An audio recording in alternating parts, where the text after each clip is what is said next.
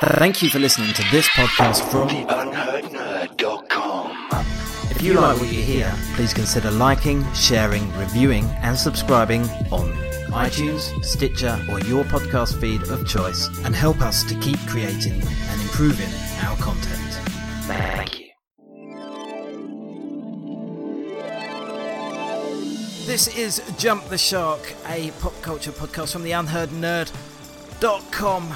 And um, since it's topical at the moment, John, um, and seems to be all the rage, I'm thinking about developing an augmented reality game uh, where you go around with your mobile hunting out real life pop culture sex toys. I don't know how you feel about that. I had, to, I had to get it in somewhere because there's nothing in this show about sex toys. Um, uh, John, welcome. How are you? I'm good, thanks. How are you? I'm alright. I'm a little bit fucked off though, if I'm honest. A little bit. Yay because we recorded an entire sort of hour and a half podcast. It was a biggie, that one, wasn't it? It was pretty big, pretty big. And I had the freaking flu when we did it. And uh, all of the audio came out. and. Um, and the whole show was unusable. So a little bit fucked off about that because it was quite a fun one. That was a shame. People didn't get to hear that.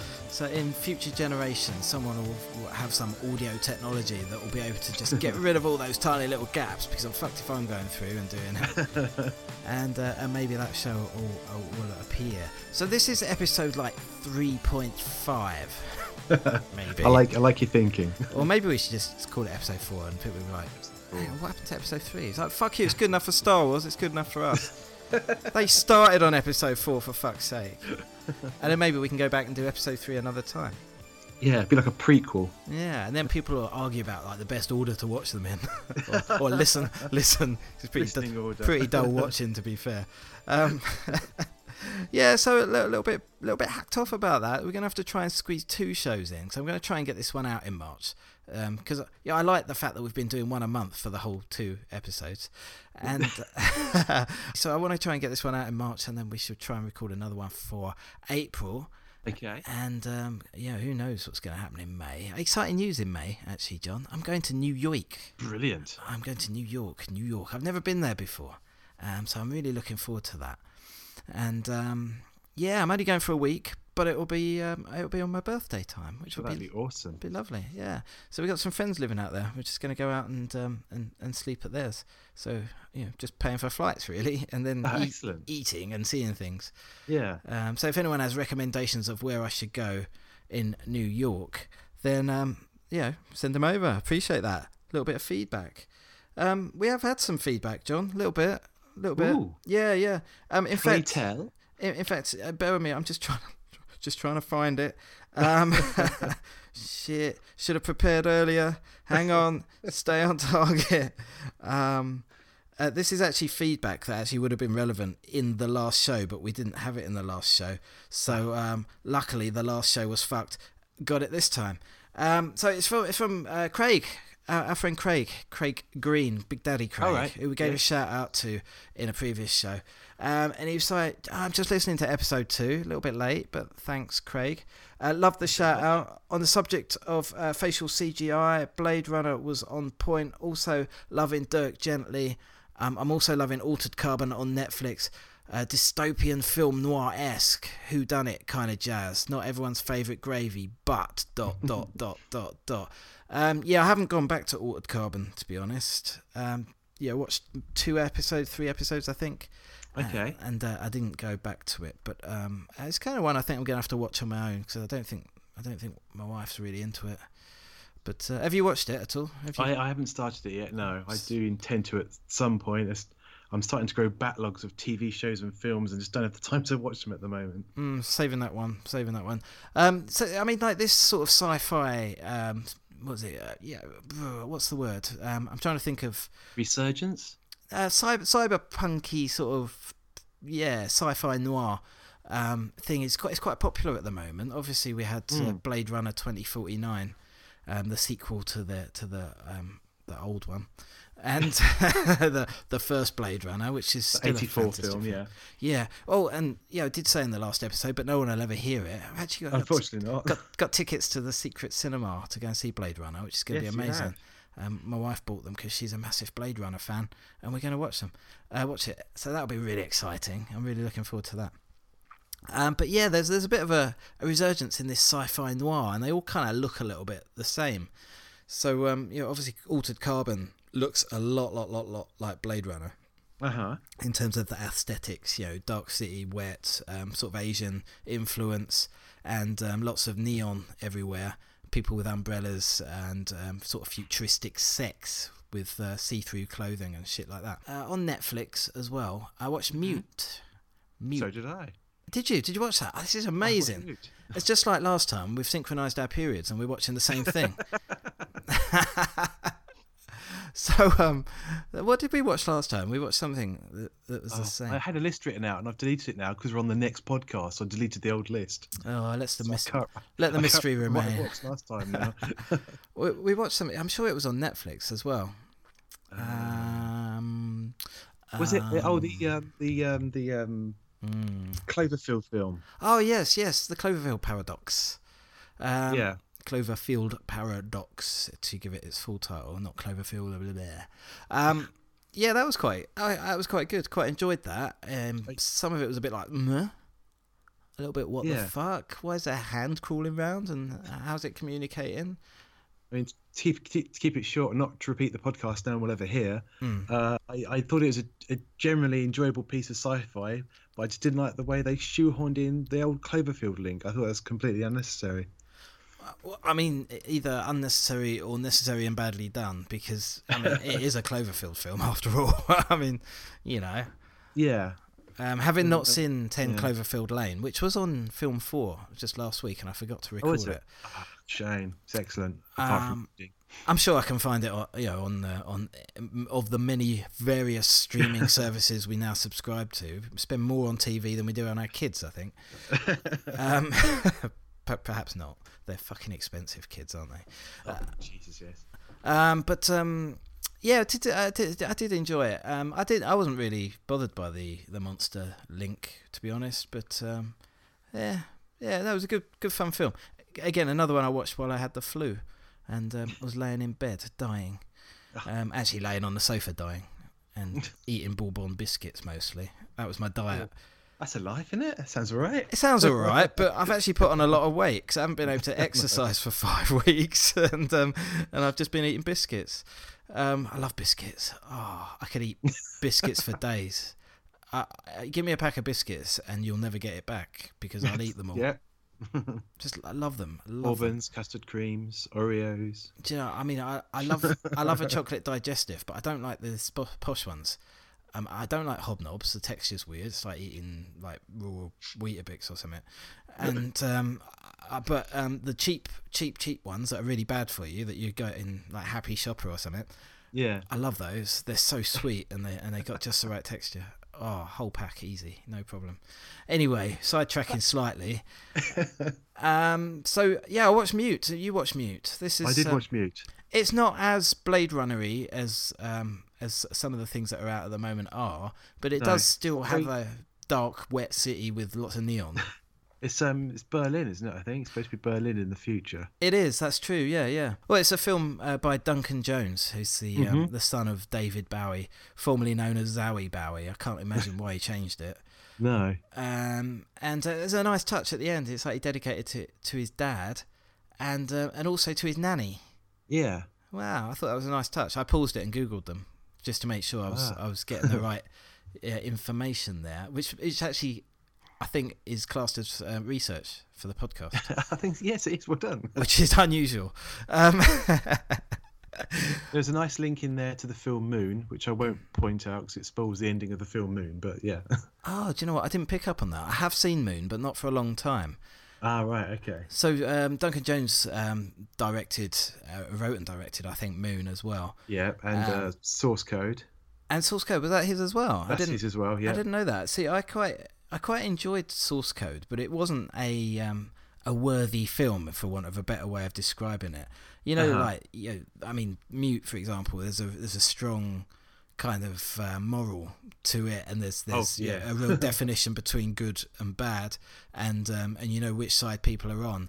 and um, and with Moon as well, it's like a there's a real sort of psychological edge to it, and um, Mm. it's it's who's it? It's um, Rock Rock Rock Rock. what's his Sam? Rockwell. Sam Rockwell, um, who's fantastic in that as as a s- singular character in the film, um, you know, on his own for, for you know most most if not all of the film, and yeah, puts him. got um, Kevin Spacey's the voice of the AI, isn't he? oh, don't the- men- don't mention Kevin Spacey. No, Uh, no, no, bad, bad, bad Kevin Spacey, bad.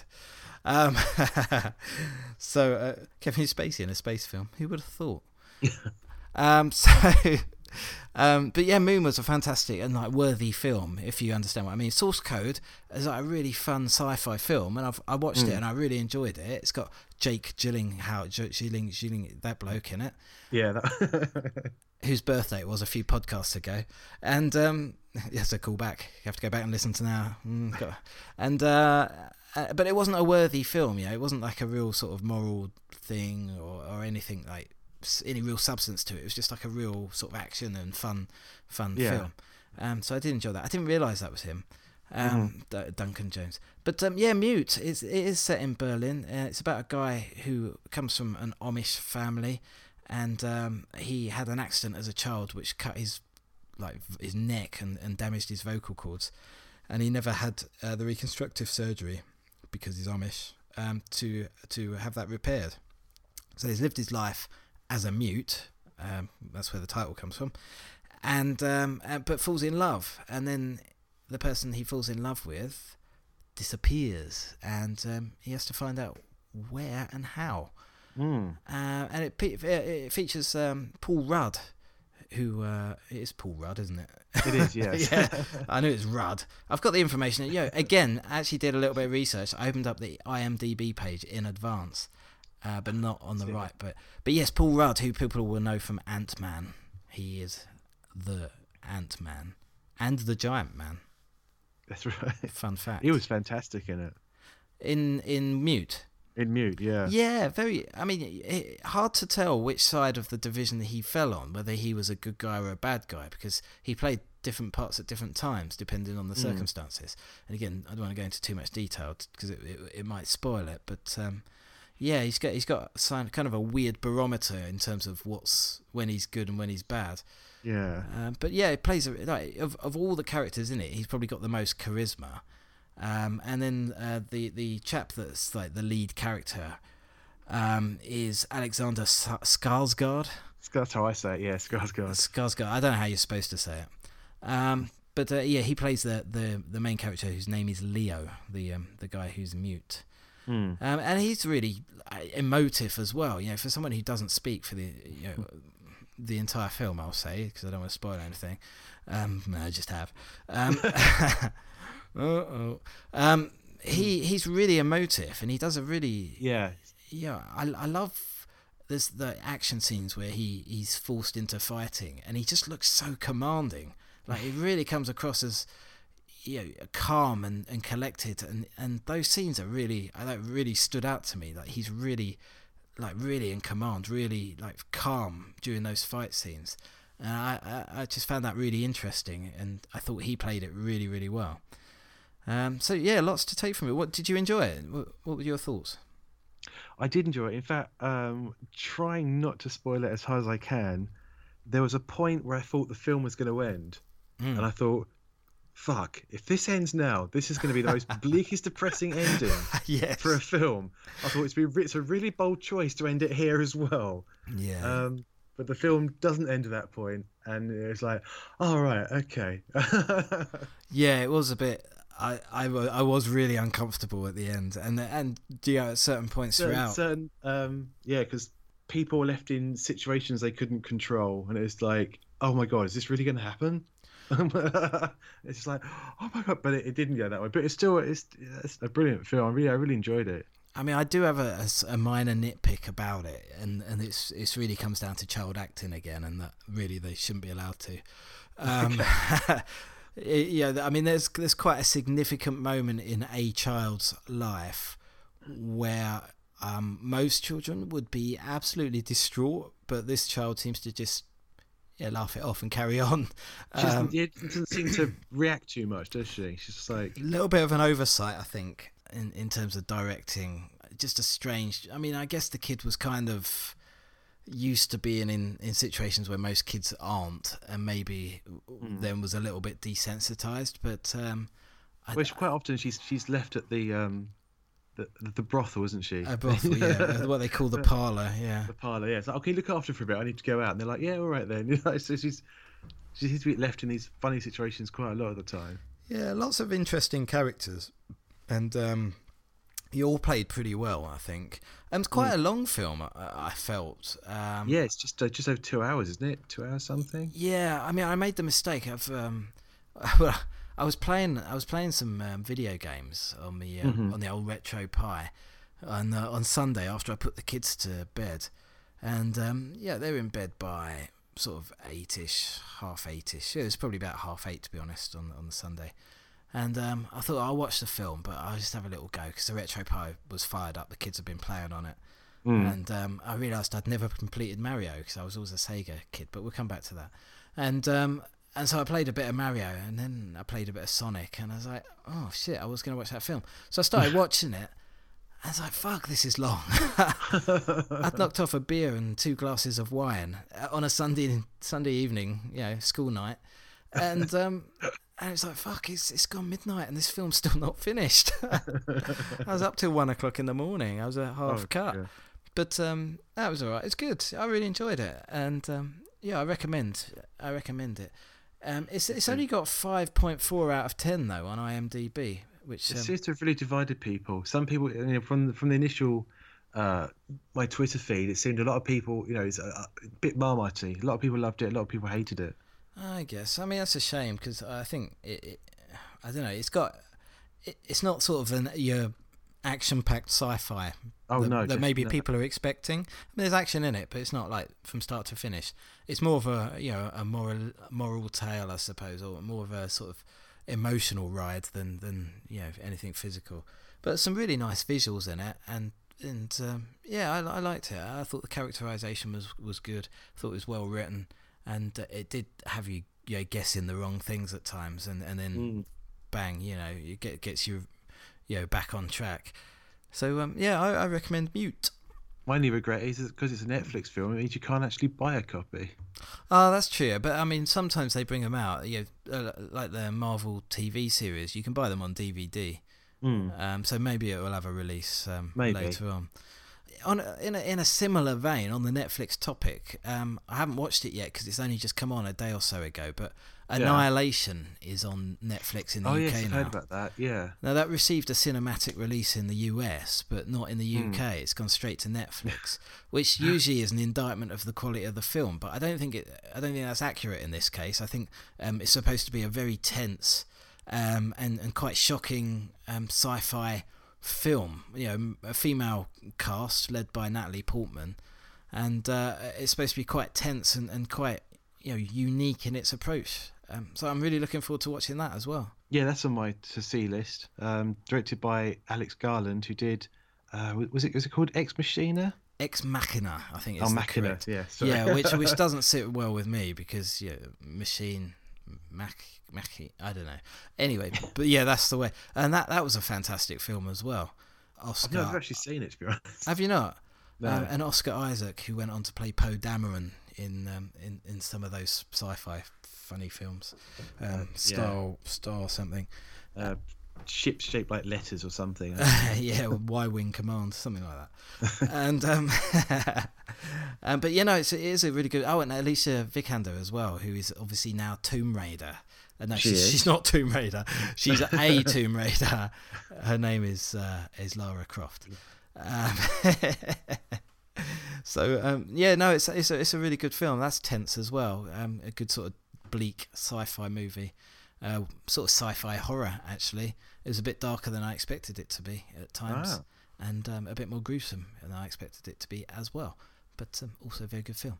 So um, yeah, I'm looking forward to Annihilation, and um, good to see Natalie Portman um, getting sort of a quite quite gritty sci-fi role as well. Uh, I, I quite like her performances in films that usually we can't talk about on this because they're like ballet stuff. Yeah, she, right. she was in Black Black Swan. She had a really fantastic, Swan, Yeah, really fantastic performance in Black Swan. But it's not the sort of film we would talk about, is it? not really. No, but good, good film. Really enjoyed it. Okay. Let's throw that out there. Um, what have you been watching, John? Have you watched anything else? Yeah, I watched one of the most recent uh, directed direct DVD Batman animations, Gotham by Gaslight. Oh right, I, I thought you'd seen that already, or you, you you just wrote about the trailer maybe? Uh, I remember, yeah, I wrote about the trailer, and I was really anxious about this one because uh, Gotham by Gaslight is what was called is is the first what they call the Elseworld story, which is taking a popular character and place them in a completely different uh, situation, universe. I think universe is probably a better explanation. Okay. Right. Um, so what they do is they take Batman and they stick him in Victorian times. oh, is it Jack the Ripper times? That kind of thing. That exactly, that nail on the head. Oh, Uh, the, the story the story starts with uh, Bruce Wayne visiting. Um, vi- it never actually says by name. He's visiting a famous detective in London. Um, oh. I wonder who that could be. licensing um, rights. and yeah, and the Jack the Ripper murders are taking place, and the police don't know. Have got no idea who it is or how to stop it. Um, Bruce then travels back to Gotham. Um, he meets his uncle on the boat, who is also visiting London at the time. Um, it sounds obvious that I'm saying it this way, doesn't it? He didn't feel this way when I first read it. And when he gets back to Gotham, the murders then start happening in Gotham. oh, So as Batman, as Batman, he tries to figure out um, who's killing all these all these girls. Mm. Uh, the animation uh, follows that story. Well, the only the only part of that story it follows is the fact that girls are being murdered in Gotham. Um, the rest of the book, the book, it chucks out the window. It, keeps it keeps the location of Victorian London and the sort of steam um, Victorian Gotham and that sort of steampunk aesthetic. Mm. But um, So it's based on a book. it's fact, yeah, this is actual graphic novel you can go out and buy. Oh right, okay, all right. Um, and the other, the other, oh, the other uh, redeeming feature I always remember, it was drawn uh, by Mike Mignola, who's obviously most famous for drawing and creating Hellboy. Hellboy, yeah. So it's got that, it's got his distinctive look to it. Ah. Um, and the animation follows that story, but if they if they converted the book directly to to it would probably last about twenty minutes on film. So they've had to fill it out, Mm. and of course they chuck some other famous uh, Catwoman's in it. Right. Um, I can't really know. I was, it was, it was all right. I think I was just disappointed. They just seemed to chuck a lot of the book away and just to do their own thing with it. Is the animation good though? Because a lot of these sort of bad Uh, superhero adaptations, the, the animation's a bit, you know, Saturday morning It- it- cartoonish. it, it was a bit, yeah. It's Yeah. not, it's not amazing. You can tell they've, you know, it's just, it's a sh- they seem to get these ideas and just go, oh, let's spend the least amount of money sticking it on video. We know the fans will buy it. That's a bit of a shame. Um, I did see it in the BT store to um, to rent, but um, Uh huh. I don't think I'll I'll shell the money out on that one. To be honest. It's all over the place. I think I saw it on the, the PlayStation store as well. It's like if you can stream it, you can watch it for a, for a price. yeah, yeah. Fair enough. Okay, that's a shame. Well, n- not not really worth watching then, is, is what you're saying, or, or Uh, is it worth watching? I don't know. Perhaps it's one of those kind of things. Well, it would probably never happen, but it's one of those things where if it is on, you might sit down and watch it. Okay. So not make not make the effort to. It's like it's Sunday afternoon. What's on TV? Gotham by Gaslight. Yeah, sit and watch this. Fair enough. yeah. Cool. Keep, keeping it with the um, well, it's not really a superhero actually. Um, there's superheroes in it. Um, I, I finally got around to watching Thor Ragnarok. Brilliant. Yeah, a bit of a travesty that I never got to the cinema to see this one because um, the Thor films are one of the few sort of uh, series of Marvel films that uh, my wife enjoys as well. Yeah. She's really not into the superhero thing. Um, she likes the quite likes the Guardians of the Galaxy and the Thor ones. I mean, Yeah. I guess because they're a little bit slapstick and a little bit more humorous than a, a, a lot of the other films.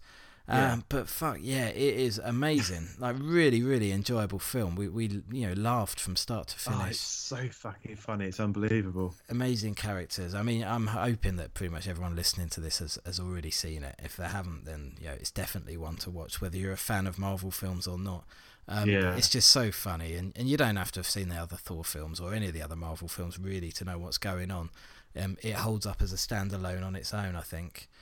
Um, but um, Yeah, yeah. Yeah. Chris Hemsworth is is fantastic as Thor, uh, titular character. Yeah, the the antagonist is Cate Blanchett as um, his sister Hela, who returns. Yeah, Mark Ruffalo's brilliant as as Bruce Banner and the Hulk. Um, mostly fantastic. mostly as the Hulk in this one, which was a nice change of pace. And uh, Hmm. and I think the standout character, the one that I didn't expect to be um, amazing, was um, Korg, who's like a, a thing. It's like the thing from Fantastic Four, actually. Um, who's Oh, it the big, the big sort of blue, the big blue sort of Yeah. rock creature? But oh, hello, yeah. mate. Uh, we're going to start a revolution. uh, really fantastic. And actually voiced by the director of the film, um, whose name I'm going to have a shit time pronouncing. But Oh, is it Taika Waititi? I'll be into it. But um, yeah, really fantastic. Uh, great, great film to watch. I won't spend too much time on that because people have probably seen it. But um, I finally caught up on that, which is good. hmm Okay, John. Yes. I'm, I'm just going to give him my favourite response on Twitter that I've had. Um, Oh, in- I in- don't know what you're going to say. Yeah. no, no, I don't. I don't think you do. I don't think you do. Oh, okay. Um, I just remembered one from from someone, but yeah, go on. Um, well, I mean, you mentioned that in a sec, but um, it was on. It was to my personal Twitter. You know, um, Oh, that that okay. that nerd will, Mm-hmm. and um, in response to um, the piece I wrote on the Kessel Run Millennium Falcon Lego set. Oh, And, right, okay. And uh, yeah, a fairly innocuous piece about you know your speculation about you know, does the front piece come off or what from the film. You know, people want to know. Um, this is my Mm. absolute favourite, completely not expected piece of uh, feedback um, on on Twitter. It simply says, 40 year old virgin!" Exclamation mark! Exclamation mark! Give the kids back their toys! Exclamation mark! Exclamation mark! so um. Thank you, uh, Michael Metro, spelled M Y K L E M E T R O. Uh, Michael Metro, um, Oh, yeah. who, who has a, a lofty 136 followers and um, is following 270, um, follows me just to abuse me, it seems. So thanks for that. Brilliant. that's, that's my absolute favourite. Um, what was the one you were thinking of? the uh, the dulcet tones of us discussing filming and gaming helped Jeffy Jeff uh, Oh, beat yeah. a divine beast in um Jeffy Jeff. We got to Uh, shout out Jeffy Jeff every week. Yeah, well, I didn't know what the fuck you were on about, Jeff. I'll be honest. Um, I, I did know what he was on about, but I don't know how the, the fact we talking films and games and books helped him beat that particular level. Well, firstly, I didn't know he was talking about a video game at all. I didn't know uh, what what the fuck. It was something about an elephant. No, you said about an elephant. I don't know what the fuck. Yeah, there was an I said elephant about there. There was an Yeah. elephant there somewhere. I don't know what Jeffy Jeff was talking about. He was talking about beating something, and um, and that we helped him do it. And I was like, fuck, what what the. F- I don't know what's. I don't know. I just don't know. I didn't understand at all. And uh, and finally, it became clear when you mentioned. Um, well, he said it was like it, it was like the Switch game, the Zelda Breath of the Wild or whatever it's called. And, Yeah, and then you and then you said something about an elephant. I don't know. Are you playing the same game or are you playing a different game? I, I'm no, I'm I'm playing that game as well. That- Um, you have a Switch? No, I've got a Wii U. It's on Wii U first. It was promised to come out on the Wii U near the Wii U's launch, Oh right, okay, wow. and so it's like about four years after they initially announced it, it finally came out on the Wii U. And they went, oh, but it's also on the Switch as well. Ah, so is it Is that essentially the same game? It is the identical same game, Yes, yeah, but they released it on two platforms. Because you know, back in the day, like Master System and Mega Drive, they used to release like Sonic for the Mega Drive, but then there was a slightly shitter version for the Master System. Uh, that's what I was Yeah. getting at. But um, yeah, not Oh, not the case, Um, obviously. No, they both they both uh, on the technical side. They both. I think the Switch is obviously slightly better, All right, okay. but um, No, I was quite yeah, they impressed. both, they both have different. They both have both different. Pro- yeah, it's It- fantastic. Whichever one you play on it's a fantastic game. Okay. Well, I mean, yeah, we've been playing Zelda too, but um, we, we've actually been playing the um, the N64 version. Uh, was it Ocarina of Time or something or other? Oh right, yeah. Um, I say we've been playing. I mean, actually, yes, we've been playing cooperatively. Me and the kids have been um, trying to get through the first level, and we spent about three hours because, um, I mean, yeah, they they just take their time at these things. Yeah, I'm just hmm. gonna look around and see what's here, and yeah, we've been there like five times. Why? You, why are you going? No, I just want to look. It's like, but you just need to go fucking here and do this. and It's like, just, just, just chill. oh, feeling your pain. Feeling your pain. Let them get on with it, and eventually they'll beat the first level. That's fine. We've bought a shield so far. Hey. Just looking for that sword. Um, so yeah, re- we've been on a retro gaming. We've gone way off films now. Way off films. Um, we, we can come back to films. Um, so yeah, we've been on a bit of a retro gaming um, thing over the weekend because, like I say, my wife was away and you know, she, she's, Mhm. she's a little bit stricter about when we can have screen time. And um, All right. and I, I, you know, I take them out for exercise. We've done nearly a four kilometre walk, me and the kids, up up the hill to uh, up One Tree Hill. Yeah, not the TV program. Um, there's actually a place called One Tree Hill where I got married. Actually, yeah, and there's a rope swing in the woods, so we go up there and they play on the rope swing, and um, and then yeah, it's a it's a good walk and a good bit of exercise. Not that anyone needed to know that, but I'm just adding some colour to the picture. And uh, and then we came home and we zombied out and we watched uh, we we played some uh, retro games. I put um, Aladdin for the Mega Drive on, on the RetroPie. Ah, classic. Yeah, it was a good good game. And um, and then what else I put on? Um, I don't know. I put put I put a load of old games on. Um, stuff that I thought they'd like a cool spot and um, Hey. oh god, a few other things I can't remember. Uh, Mega Drive, uh, no SNES games. I put some SNES games on.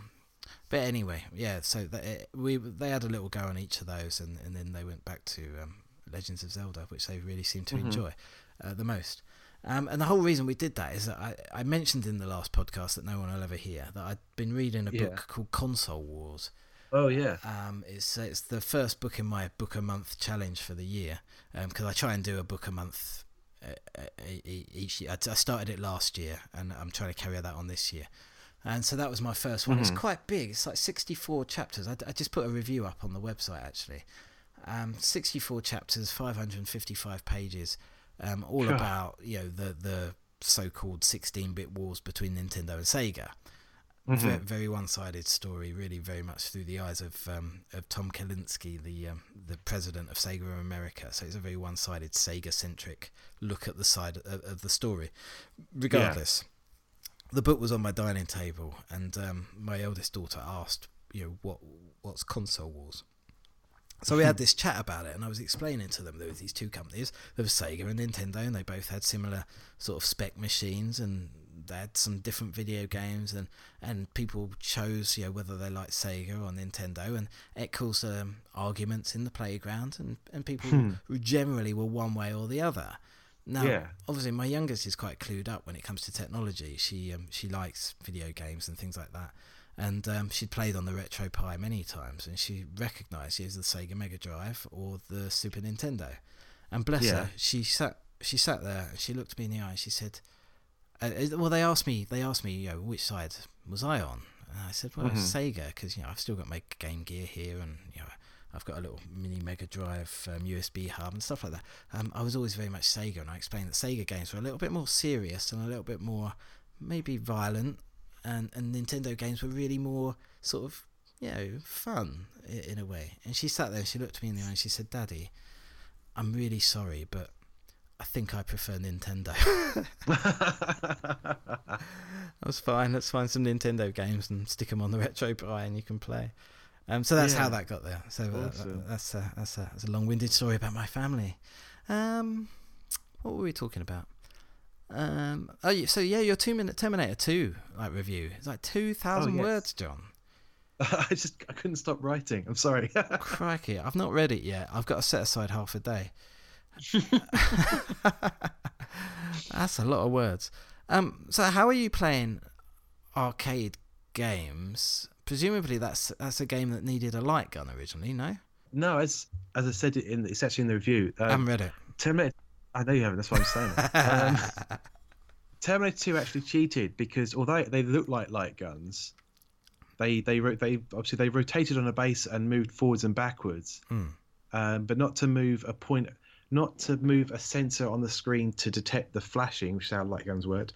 Um, they acted like a, a, a literal joystick. Oh right, okay, wow. So when you're rotating the gun left or right, it's moving a cursor left or right across the screen. okay, It wasn't actual light gun. So uh, yeah, there's a, a brilliant piece of software that's been going for God knows how many years now called uh, MAME, Multi Arcade Machine Emulator, and it's just a, a one program that you can chuck arcade ROMs at. And um, depending on how powerful your PC is, I mean, if it's the really old stuff, I mean, I've only got a uh, a Core 2 Duo laptop here, but you know that can play a hundreds of old arcade games perfectly. Oh, cool. Um, so Terminator 2 is uh, is one of them, and I thought, uh, I thought, yeah, I thought, I, know, I thought, oh yeah, give that a review because it's about one of my favorite films. Yeah, one of the things I love about Terminator 2 is the fact that they filmed uh, actors. Well, Arnold Schwarzenegger, Eddie Furlong, uh, Linda Hamilton didn't want to come back and do it. Uh, Robert Patrick is back as the T1000. Um, all you know, enemies, good guys, props, locations. It's all it's all real world stuff that was you know filmed, digitized, and stuck into this game. Hmm. And uh, I suppose one of the, the best highlights about uh, well, there's two two good things about MAME, but my favourite things. Uh, one is infinite money. Right. There's obviously it's just one button that represents sticking in sticking in money, so you just keep tapping away at that. Um, and the other helpful thing is um, uh, they're called save states. So you push a button and it saves how that arcade is at that moment in time. Oh, so right. effectively, effectively, it's a save game. So you can just quickly push a button, save it. If you get killed, I'll just reload it and just jump back a few seconds. Oh, nice. Yeah, that's the irritating thing about some of the games on the RetroPie. It's like you, you had three lives and you're you're fucked. it's like Mm. yeah, these days you can save and, and carry on from wherever. Um, oh, that sounds interesting. Um, i- incidentally, there's um, it, it reminds me. There's a guy um, I know, real name Mad Hatter McGuinness. Um, he changed his first name by deed poll. Um, that's his real name, Mad Hatter. Um, he used to run um, sort of a nerdcore record label called Scrub Club Records. Oh, And- yeah. and he's kind of he stopped doing that and evolved his thing into Scrub Buds, which is like um, a video game scre- scre- uh, streaming thing on Twitch or YouTube or Alright. whatever.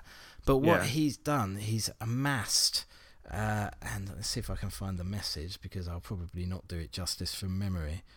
Um, he he messaged me and asked me if I'm interested in in this. Um, everyone, I'm about to launch a new gaming project that will ultimately share my 23,000 plus video game MP3 collection, as well as my meticulous, error free ROM sets for systems fifth generation and before. Um, so, so he's basically just been compiling this this um, flawlessly logged and and you know, named and titled um, collection of of um, MP3s and um, Yeah. and ROMs, um, which represents like a, a massive, massive collection, um, which is really interesting. Um, so I'm going to try and find out a little bit more from him about that and um, Mm. and see what that's all about. Um, another interesting fact, Cool. and again on a side note, you mentioned Robert Patrick. Um, Yeah. Robert Patrick's brother is the lead singer of a band called Filter, who provided the best song from the Spawn soundtrack. Um, Can't You Trip Like I Do, which was a collaboration with. Uh, can't remember. But um, is it? Uh, da, da, da, I can't remember who it was with. But it's really good as well. So um, a little side note there. Interesting fact. That's free of charge. Thanks. I looked that up. Might look that up afterwards. 'cause I don't know. If, I think I might have used to listen to the Spawn soundtrack quite a bit when that film came out. I still listen to that track a lot, I still listen to the soundtrack quite a bit actually. Um, I've got it on CD, and um, yeah, I have it on iTunes, but I don't think I've got iTunes open at the moment. No, I don't. I can't be bothered because that will probably make the sound go crappy. Um, but yeah, I, Speaking speak, speaking of which, uh, uh, is it Todd? Yeah, Todd McFarlane yes, will direct. Will start filming a new Spawn film in a uh, couple of months. So I hear. this is this is a film that's been sort of in the makings for a while. I think um, they've been Mm. meaning to. Um, He's been talking about it for many years. He wants to do it. He wants to do it justice to make a proper version. Yeah, because I mean, there was that. I mean, the the film that came out. I mean, it was a bit. I, I quite enjoyed it at the time, Mm. but looking back, it it certainly hasn't aged well. It's very. It's. I, I'm just thinking about it. It's. just- Uh, it's a. It's a very 90s superhero film. It's a, a Yeah. comment that's come to mind. It's. Um. I, I think if you don't know much about the source material, I don't think that doesn't help much. Mm. I know. I know. There's a lot of. Um. Uh, which there's, there's quite a lot of narration here that tries to explain Yeah. who is what at the beginning. Yeah, and some really shonky CGI. But um, yeah, Oh, there's some really. Oh god, the CGI. Yeah, it's almost headache inducing. It's so bad. yeah, yeah, it's it's not a good watch these days. But um, I mean, the source material I think is is fascinating, and and probably um, now's a good time to do it as well because it's a it's a black superhero, and um, and you know that's that's clearly something that is is very high in in people's you know consciousness, the collective public conscious at the moment through films like you know Black Panther. Oh, it's broken. Uh, yeah, it's broken the one billion dollar box office record. Yeah, which is fantastic, and um, I, I haven't seen it yet. Again, I need to try and find time to go and see that. Um, and um, also, you know, series like you know, Luke Cage from Marvel and um, Black Lightning, which I started watching the first episode of the other day. Um, she's Alright. like a, a DC character. Um, but I also watched. Uh, there's the documentary. It's Robert Kirkman's Secret History of Comics on AMC. I think we discussed it in the last podcast, and um, yeah, obviously that's not going to get heard. Um, so it's, it's on It AMC. really is the unheard nerd. It really is, isn't it? Fuck yeah. Um, I might just put it up and people will be like, "What the fuck is this?" But um, yeah, no, I mean the, the secret history of comics is fascinating because it tells the story of, of you know behind the comics, the people that created the characters and the injustices that have been done to people like the creators of Superman. Who um, who lost the rights to the character and received very little remuneration for a character that's gone on to become one of the world's, you know, well, the world's most recognizable superhero. Um, Yeah. And then uh, there's the story of um, you know the, the creator of Wonder Woman and his sort of sordid sex life and, and how that inspired the character. Um, but the the one that I most recently watched was um, it was kind of all about um, yeah, black superheroes and black uh, uh, and- and people like black people making the comics, how how they were underrepresented in the industry, and they they Yeah. they took a stand. They created their own comics label, and um and and they made their own comics, and they were all black characters or, or you know black led comic book series, and um and, yeah, Alright. and and how they were inspired by the Black Panther and, and Black Lightning. And um, yeah, Black Lightning looks really good actually. Uh, it's amazing when you watch these DC series how well they do TV compared to how badly they do films. Um, it, it's crazy. It's like you know, really start giving the TV people a little bit of um, license to work on films because they're doing a much better job of it.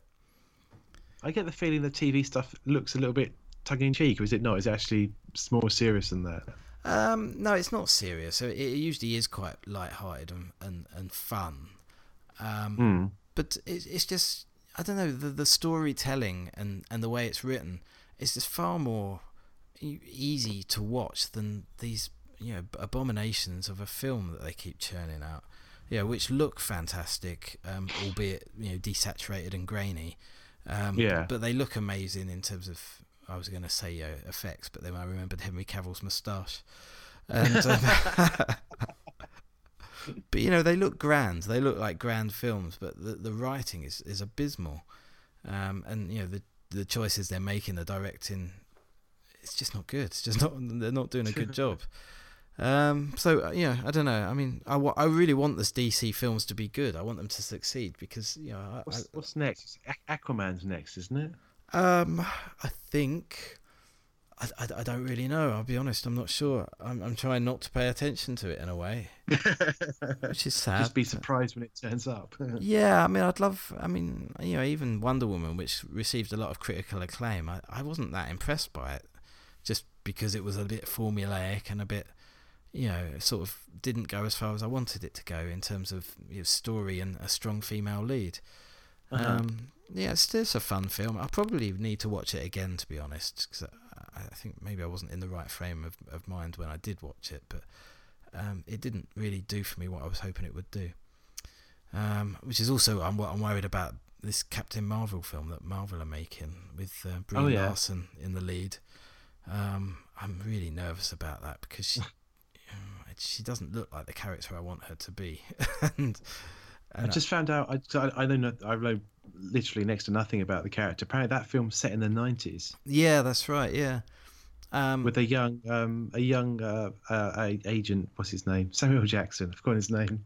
and uh, Nick Fury. Nick Fury. That's it. With Yeah. the young Nick Fury.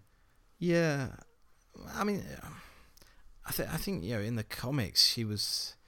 I mean, certainly, I guess uh, if it's set in the nineties, it doesn't it doesn't work. But she was um, she was romantically linked with uh, War Machine, so Oh, right. maybe that will come back in in later films. You know, um, you know, more up to date films if if if she features in you know Infinity War. then perhaps um, that'll be part of it. Though I'm not sure if he's dead or alive at this point. I can't remember. Thought he was dead, but then I think he's alive. I, I'm sure he's in the trailer. I don't know. Anyway, what else? Um, so yeah, I'm I'm a bit nervous about that, but I, am not worried about it being set in the 90s. Uh, that works for me.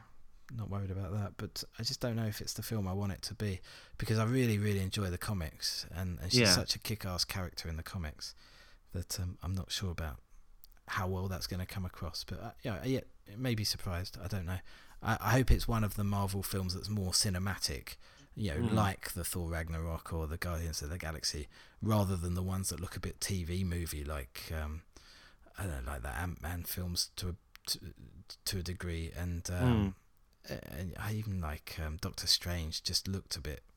There were some amazing CGI moments in it, but just didn't really work for me. I don't know. Yeah, call me picky.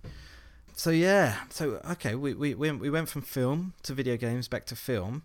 Uh-huh. Um, I've got. I mean, I've watched. Um, I've I've been watching this series called Travelers, spelt incorrectly, and it's from 2016. It's a sort of sci-fi time travel thing. Um, the guy from that- Will and Grace is the lead character. I remember watching a trailer for that. Yeah. Um, it's quite enjoyable. It's really sort of. It, it's kind of like got a 90s American TV series feel about it, as in it, there's not a lot of Mhm. special effects, but it, it's all right. It's light. It's light entertainment. It, it's a bit A team, to be honest. Yeah, there's a, there's a group of people sent from the future. Um, where things have gone tits up, they know what's going to cause it, and so they send a team back to alter history in order to prevent disaster. But their actions have repercussions and change things, and then there's another thing from the future trying to scupper what they're doing, and they have to try and figure out what it is and how to defeat it. Um, and we're kind of we're up to season two. We're on season two. The first episode in season two was amazing, and ever since then it's been a bit Yeah. A team again. So I don't know. It's light entertainment. It's all right. I decided to watch uh, Disney's The Black Cauldron recently. Which seems like an odd choice, John. I know. Um, I don't really watch a lot of Disney stuff because it's it's Disney. As in terms of when I say Disney, the first thing that comes to mind is like basically their their classic animation stuff, Right, like Beauty and Uh, the Beast and, like and Beauty and the Beast, Cinder, uh, Cinderella, and Beauty and the Beast. You know, no thanks. oh, Um, the reason I picked Black Cauldron, I think, I, I, I think I come across it, come across it by accident. Actually, it's probably a Den of Geek article that put me onto it. Hmm. Um, there's, there's, uh, it's from eighty, can't remember, it's eighty something. Uh, there's, there are no, there's no songs in it. It's not a musical. mm. Um, but it's very, it's a film that can't decide what it wants to be. It's, um, it's a dark fantasy film. There's uh, John Hurt does the voice of this. Uh, I don't know, king with special powers. I mean, the the Black Cauldron is a physical cauldron that that holds massive power, so everyone's looking for it. No one knows where it is. And the story follows this uh, young boy who's uh, in, who's looking after this pig that's got magical powers. This just sounds ridiculous now saying it, but I mean, honestly, Um, John, this is sounding like classic Disney to me from here. But carry on. Um, I think that the, the main point I want to say is the film flip flops between styles because there is half the film seems to be what you'd call proper Disney. It's a bit cute and lovely and la la la, but then the other half is really quite dark fantasy. You know, got like um, skeletons rising from the dead to attack people. Okay. yeah. Um, so is this an uh, animation? dra- dragons and this is oh sorry yeah this is animation. it's animation. um, okay. And what era Disney is this? oh, I can't remember. Sometime in the eighties. It was the first. It was the first Disney film to be rated PG thirteen. Okay. um, which which worried, which obviously worried them. Uh, but I think this the story that Den of Geek brought up that, that got my interest. Uh, I think it was Michael Eisner, as it was just become head of Disney, Hmm. And they showed off they showed off the latest version of it to him, a near finished version, and uh, he went, "Oh, I don't like this. This is this is too dark and scary in places. I'm gonna have to I'm gonna have to cut these cut some scenes out." And they were like, "You don't you don't go and cutting out fully completed animated scenes. It's just literally a waste of money." He goes, "No, I don't care." And apparently, he, he took the film, went to an editing suite, and literally cut about 12 minutes of the film out. Some of the really more violent scenes, Hmm. uh, which have now been lost for all time. So no one knows what that stuff that was missing.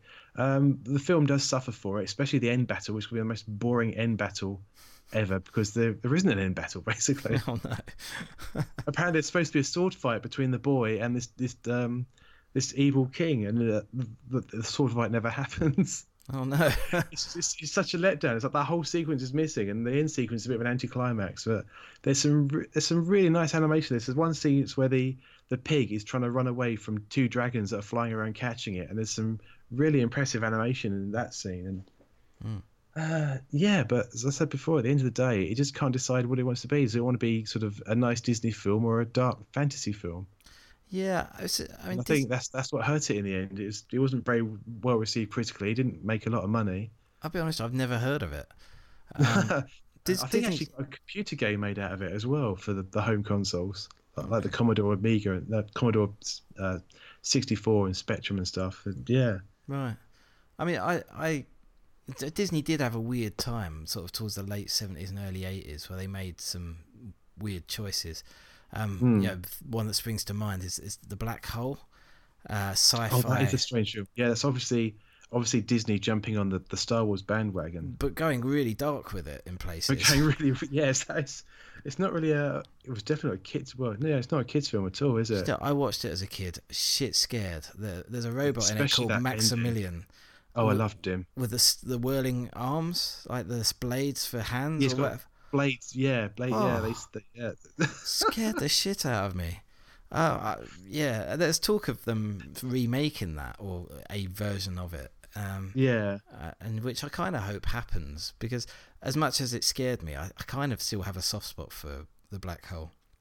I'm sure if I went back and watched it now, it'd be awful. But you know, my, my memories of watching it as a kid, um, you know, a, a, a tinge, like fondness tinged with terror. Uh, but um, it was, yeah, it was a weird time for Disney. Um, how do you feel I about all seeing it these? Christmas morning, I think. Oh, was it? I remember seeing it. It's on TV one Christmas morning. I so I think- opened all, opened, opened all my presents, put Yeah. them to one side because I'm like, sci-fi's on the telly. I'm watching this, and uh, I remember losing interest at some point. I didn't even watch the whole thing. It's just like, uh, shall I shall I stick with this or shall I play with my my new to- uh, new toys? It's Christmas. So yeah, I think. I, I didn't make it all the way through the first time. that rings a bell for me as well. Christmas time watching it, so uh, maybe it was the same time. Um, yeah, could could well have been. Um, how do you feel about all these uh, live action remakes of animated Disney films? Uh, I, I don't care to be honest. But Disney seem to Disney seemed to have found uh, a new way of making money, so Yeah, it's it's working for them. Although they're not they're not. I don't know. They generally hit and miss. I think most of them have been pretty good, haven't they? They've been pretty They- well received. I mean, I haven't seen them all. I haven't seen Jungle Book, which I would quite like to see, um, but the, you know the kids have no interest. Um, we went and saw Beauty and the Beast, which I was I was a bit meh about, but the kids loved it. My wife loved it. Um, but uh, what else? I, th- I don't know if I've seen anything else. They did they do a Cinderella one? I think they did. Uh, yeah, they. I think they did. Yeah, I, I don't know. I'm not, I don't really follow that stream of films. Yeah. but um, I mean, I, I, you know, having two girls, I go and see an awful lot of you know Disney films and that kind of you know animation and kids films are aimed at girls, you know that kind of thing. Mm. I gotta be honest, those Disney films get me in the feels. They really do. I, I mean, I, I blame it on my contact lenses slipping. My eyes are watering a bit. but do you know what? They are. They get me because I, I watch them through the eyes of my kids. And uh, Mm. it's bizarre, you know. They never affected me before I had children, but as soon as I had children, oh my god, it's like I'm I'm I'm okay. but uh, yeah, no, I quite. Wait, wait until you see Coco. Then try not to cry at the end of Coco. Bloody hell. I don't. I don't cry. I don't cry. It's the contact lenses.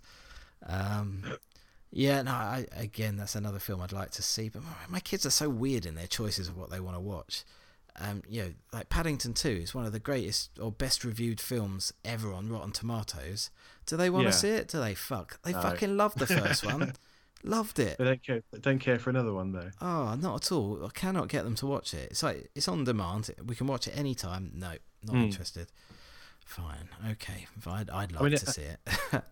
Another a dozen another Disney film that I really like. Again, for the same reasons for Black Cauldron. There's no there's no songs in it. It's not a musical. Is uh, Atlantis. Mm.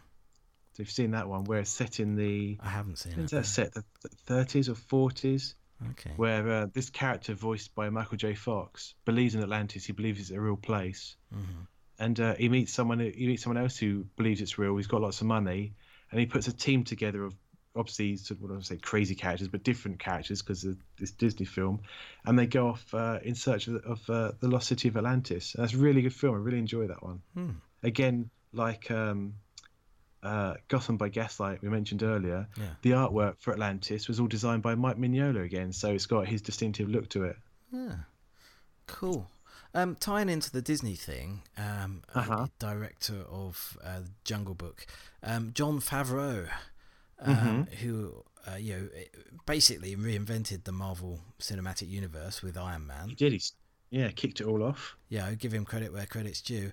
Um, is has been charged with creating the first Star Wars live action TV series. Yes. and I found the reaction to that really weird because okay. people were like, "Oh, not Jon Favreau," or like you know, or "Yay, Jon Favreau." It was, Mm. "Oh, another white man." Great, yeah, fair point. you know, What? yeah, yeah. I mean, this this was a whole piece on on Variety, I think it was, or um, Hollywood Reporter, or one of those sites.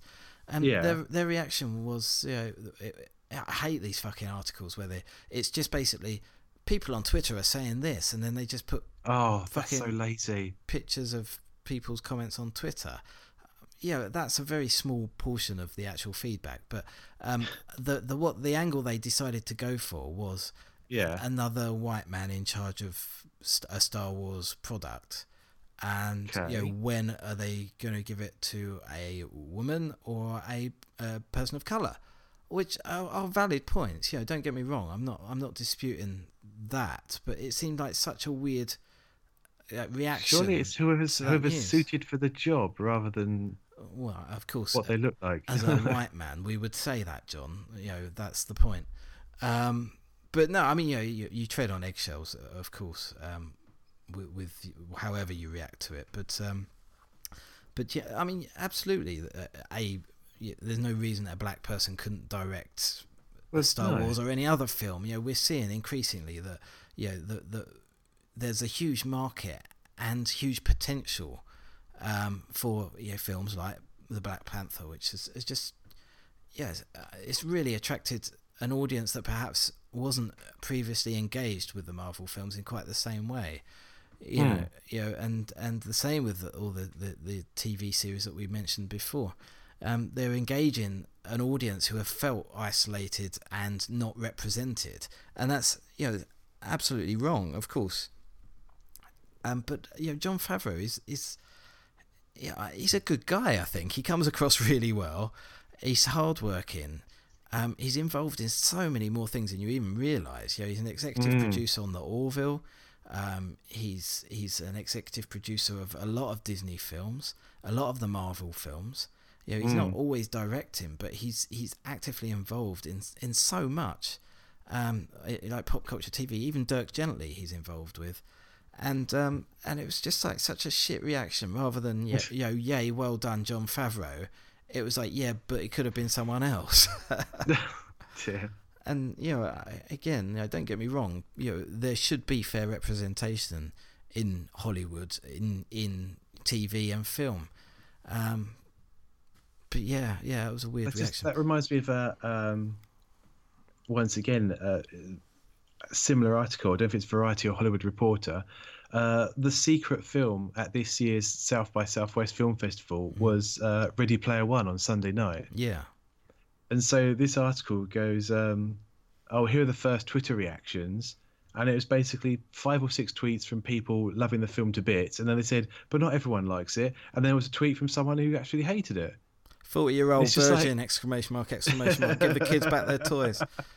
Yeah, I know. But yeah, going, going back to uh, going back to Jon Favreau and stuff, is is that a separate? Aren't the Game of Thrones people some of the, some of the guys behind that developing a Star Wars TV series? something like that. I re- yeah, I heard something like that. I'm that. getting confused now because now they say, "Oh, Jon Favreau's going to be writing something." Do it. It's like, hang on a minute, I'm confused. What's going on? He's writing and producing. Maybe they're bringing you know people in to, I don't know, to to um, Yeah, I mean, like a lot of shows, they have a team of writers, don't they? Mm, Jon Favreau's yeah. not going to write every episode. Um, no. But he's going to executive produce, probably write the first and write and direct the first couple of episodes, and then he'll have other writers uh, on board, which is probably where the Game of Thrones people come in. Um, I mean, there was a, an entire series written out beforehand several years ago. you mm. hear that story? Well, vaguely, yeah. Again, not not in any um, detail. Um, no, basically, Lucas George Lucas hired uh, a, a, a room. You know, got together a load of writers in a room and said, "I want to do a TV Star Wars series. Can you, you know, here's some ideas I've got. Can you flesh it out and create it?" They wrote about I think it's something in the region of 60, 70 scripts completed. Wow. Um, and so obviously they took some of those scripts and started shopping them around different networks. But being the uh, sort of I don't know, sort of early two thousands maybe something like that, the ship, shopping it around to all the networks. Networks are like going, how much will this cost? And they think, well, could be at least about a million, a million an episode because obviously all the special effects are required. And so everyone was just like, nope, nope, not going to do it. so um, all those scripts were stuck back on the shelf, and the writing team disbanded. And everyone's like, "Oh, what if Disney? When Disney brought out Star Wars, like, oh, I wonder if uh, they'll they'll produce that." But obviously, nice. Maybe they're just plagiarizing it for ideas for other projects. I don't know. who knows? Who knows? It leads me nicely though to a, a feature that we used to do on the old podcast um, that I'd like to bring uh-huh. back just for this episode, and it's okay. um, who we didn't interview this month. Now, yeah, go on. For anyone that's not familiar, um, who we didn't interview was basically um, I get sent emails from you know PR people offering us to interview people, and it can be usually people we've never heard of. There have been a uh, couple uh, of really good ones have gone by, haven't there? On occasion, it's people you have heard of, people who have done yeah. stuff you've watched, and uh, and and this episode is one of those, John. Oh no!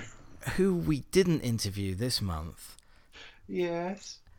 Star Wars The Last Jedi director Rian Johnson. Oh my god. no, I can't be bothered, mate. Busy. I don't know what I'd oh, say to him. I'd be like, oh, I really didn't like your film.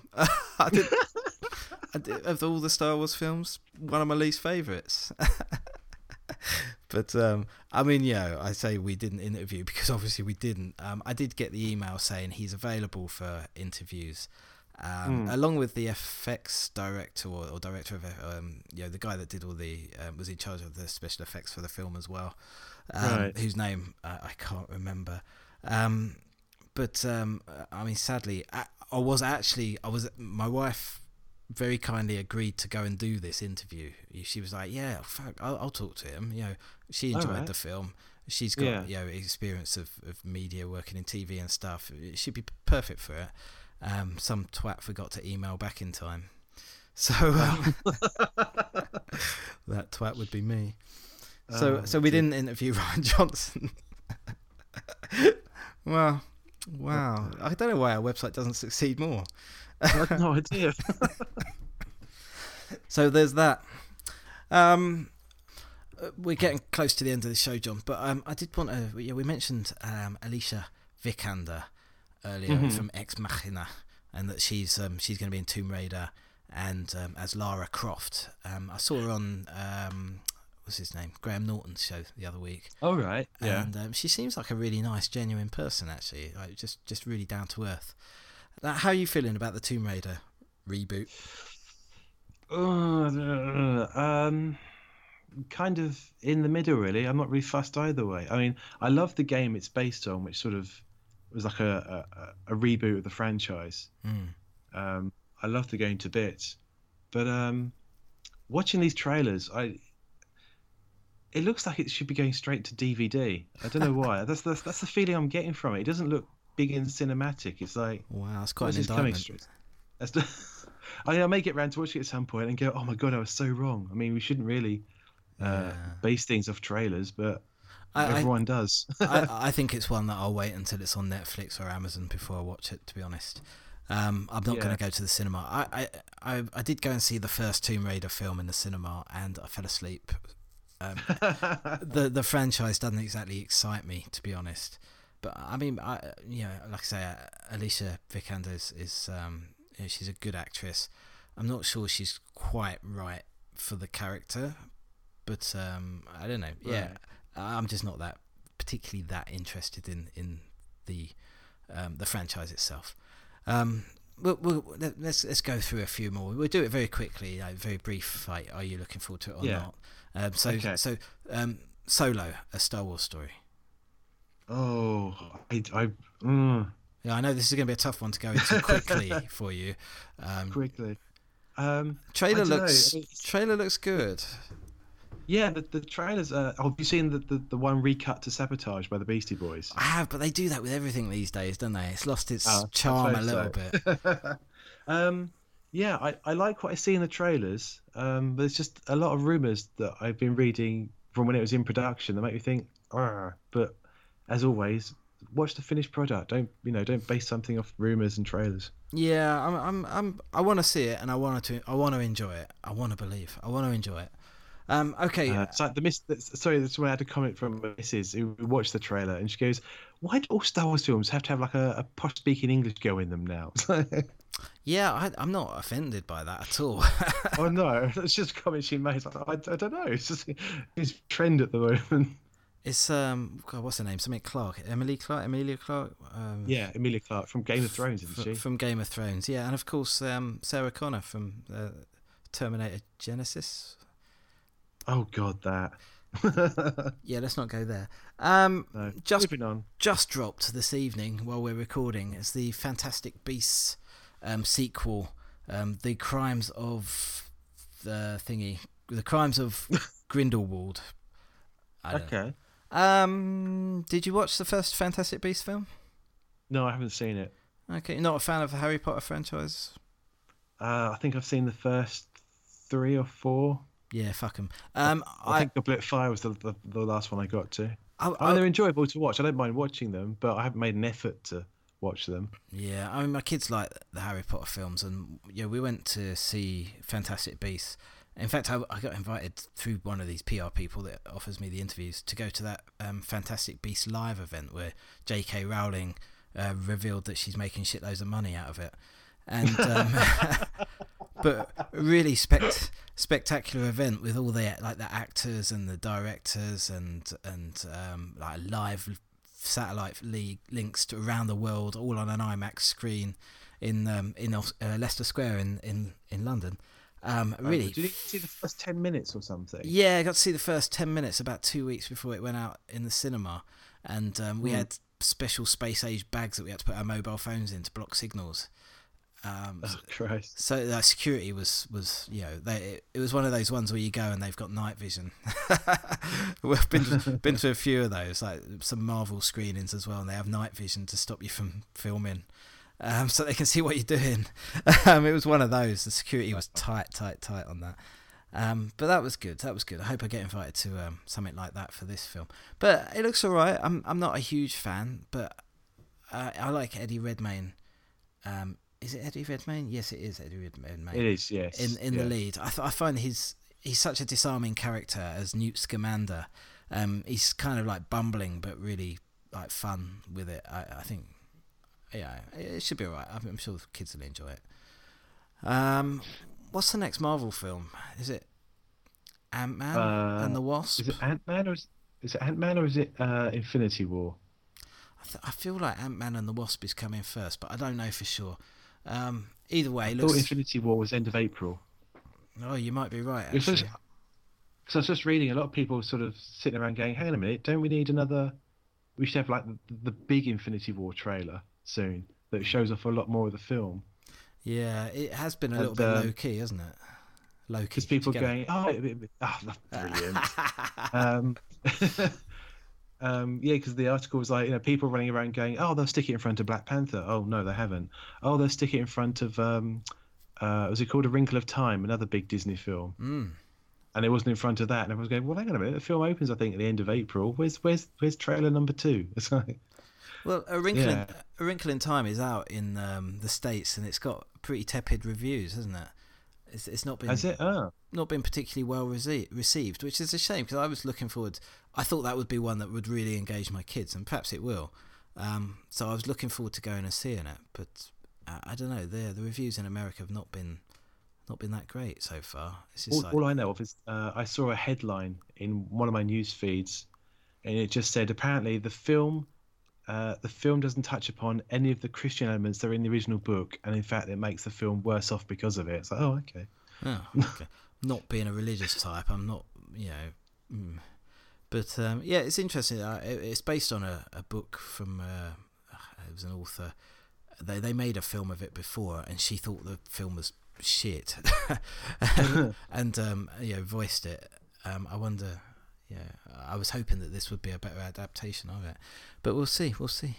Um, what else? What else? Um, The Shape of Water. I haven't seen that yet, but I'm planning to No, I go haven't this seen it yet either. planning to go this Thursday um, because it's a film I've really wanted to see. They it, it, it was in the cinemas months ago, like I think probably like January, early January maybe, um, ahead Uh-huh. of ahead of the um, Oscars. the- well, no the Golden Globes that came first. oh right. Um, ahead of the, the but the the awards season, you know, it was ahead of that. It was in cinemas, like certain cinemas, and I really wanted to see it then. And you know, one thing or another came out, I couldn't go, didn't get to see it, and then um, it came out on officially on Valentine's Day here again, like weeks after it had been out in America. Um, Yeah. So it's really, yeah, I love it when it's the opposite way round and we get the films first. That's great, but when it's the other way round and, and it comes out in America first, it's really hard to avoid the reviews and all the hype that goes, or, Yeah. or you know, vitriol that comes with it. Um, but this is a film I really want to see, and I've avoided all reviews of it. I know that it's a fantastic film because obviously it's won Oscars and everything, Mm. and um, it, it's getting high praise everywhere. But I really, really want to see it, and and I wanted to see it from the first time I saw the trailer, and I knew nothing about it. Um, so I'm I'm looking forward to seeing that this Thursday, assuming the babysitter is confirmed, which I don't know yet. I'll update you later. I'll, I'll let you all know. Um, I can't think of anything else that's coming out soon. So um, Oh, Ready Player One. Oh yeah, yeah. That's that's out this month actually, isn't it? Um, It is, yeah. March, March the very soon, probably tomorrow or Friday. Friday, whenever Friday is. That's not tomorrow. It's I've Monday. read, I've read a, uh, I've read a couple of reviews, and they were, uh, it's, they were basically Marmite reviews. One review said, you know, I loved it. I loved all the nerd references, all the references to pop culture that are in there. They were fantastic. And where the other person used that as a negative, they go, yeah, well, the pop culture, pop pop culture references are in there. They don't, you know, they're in there just for the sake of being pop culture references, and it actually makes the film worse off. It's like, oh right, okay. I wonder if that person's read the book because it's all about the pop Yes. culture references. Um, apparently apparently uh, the film is uh, very different to the book in, in a lot of ways Right. apparently someone said apparently discards the first half of the book entirely almost hmm, okay.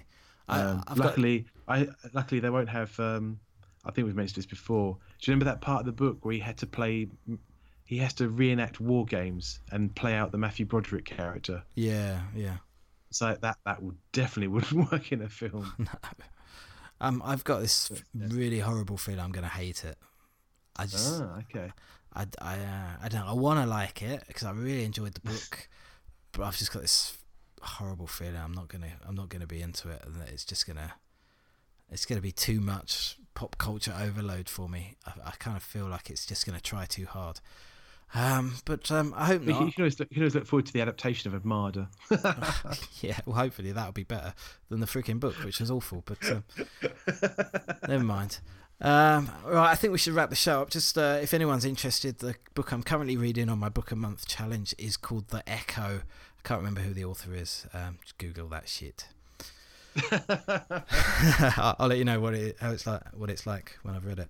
Um, I'm about five chapters in, and it's quite it's quite tense. It's quite tense. It's a sci-fi thing. Um, it's another one of these things where a spaceship goes up into space, gets lost. Twenty years later, they send another spaceship up, having learned their lessons from the previous mission.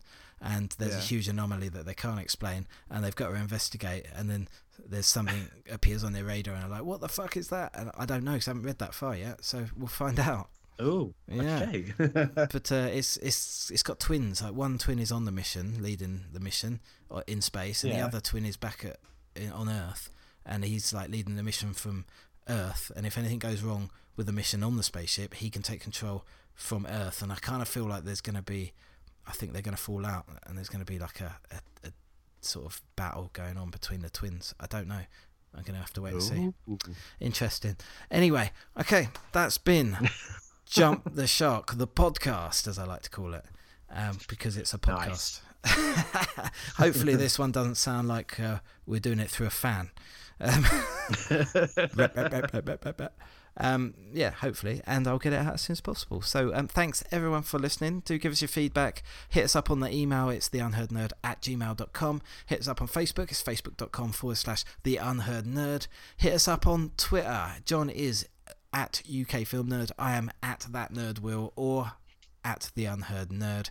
And um, I yeah, you can always go to theunheardnerd.com and read all the stuff we talk about as well. That would be great. Super. Love it if you could.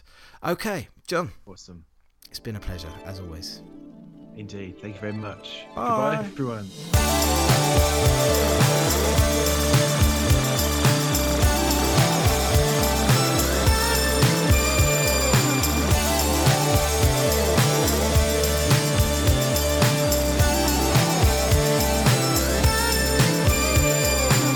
Name feelings, name I've got so many ready for any 20 minute time slot. Throw your confetti, I'm rolling heavy on a broad walk, shining light on societal blind spots. Call the Vice Squad, call the Night's Watch on me. I'm a half black rapper, half white walker zombie. I know you never heard a Tribe One and Rocky, but you're gonna wanna have us on your iPod promptly. Went against the grain and they portrayed me as a rebel. I don't wanna change the game, I wanna play a different level.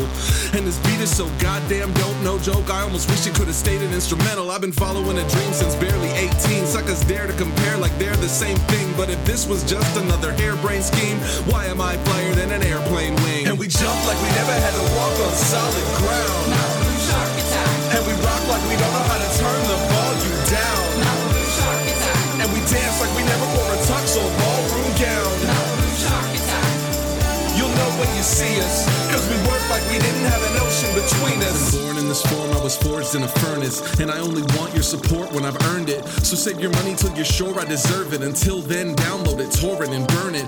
I'm not concerned with Grammys or cloud. I'd rather hiss the galaxy and read the salmon of doubt. No friends, only fam is the chant that we shout. Trying to make the world better and our families proud. It's just a matter of time before we get to the top. On the rise like Legos and Tetris blocks, stacking real hip hop, electric pop, Celtic rock, and anything else you got. Throw it in the melting pot for a mixture of sacred ancient artifacts, blending indie rock guitars and early party raps. Yeah, we're talented, but how do you market that? Just call it Malibu Shark Attack.